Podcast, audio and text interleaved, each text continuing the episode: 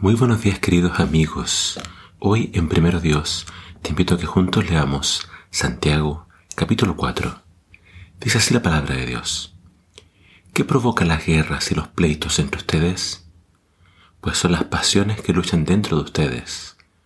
Ustedes desean algo y no lo consiguen. Entonces matan y sienten envidia, porque no pueden obtener lo que quieren. Pelean y se hacen la guerra.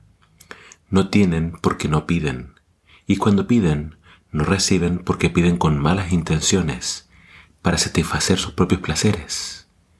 Oh gente adúltera, ¿no saben que el ser amigos del mundo son enemigos de Dios? Si alguien quiere ser amigo del mundo, se vuelve enemigo de Dios.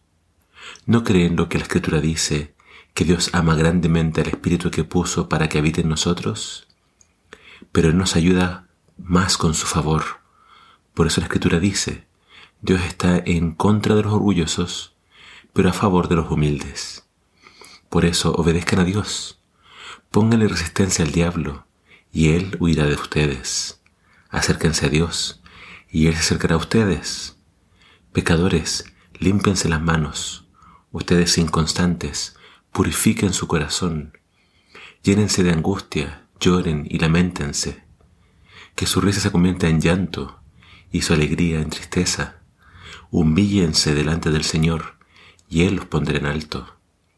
Hermanos, no hablen mal unos de otros. El que habla mal de su hermano o lo juzga, habla mal de la ley y la juzga.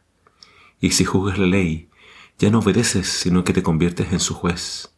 Hay solo un legislador y juez que puede salvar y condenar. Pero tú, ¿quién eres para juzgar a tu prójimo? Escuchen bien esto, ustedes de los que dicen, Hoy o mañana iremos a tal o cual ciudad, nos quedaremos allí un año, haremos negocios y ganaremos dinero. Pero si ni siquiera saben lo que sucederá mañana. La vida de ustedes es como la niebla, que aparece por un momento y luego desaparece. Más bien deberían decir, si el Señor quiere, viviremos y haremos esto o aquello. Pero a ustedes les gusta hablar con orgullo, y ese orgullo es malo. Todo aquel que sabe hacer el bien y no lo hace, comete pecado. Claramente Santiago está eh, continuando el mensaje de ayer, donde hablaba acerca de hablar mal y donde hablaba acerca de esta sabiduría humana y terrenal. Acá él nos vuelve a hablar acerca de algunas cosas que estaban pasando en la iglesia.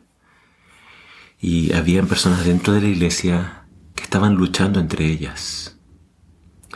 En esta iglesia había desunión, habían pleitos, había envidia. Y entonces, bueno, acá claramente no creo que sea literal cuando él habla de que matan. Eh, el Señor nos enseñó que si yo estoy enojado contra mi hermano, ya lo estoy matando. Jesús nos enseñó que insultar a mi hermano también es otra forma de matarlo. Entonces creo que Santiago está hablando en sentido espiritual.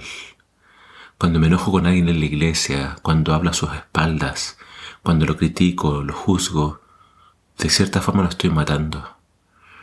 Entonces Santiago está en contra de que eso suceda en la iglesia, claramente. Si somos creyentes, si amamos a Dios, también tenemos que amar al prójimo.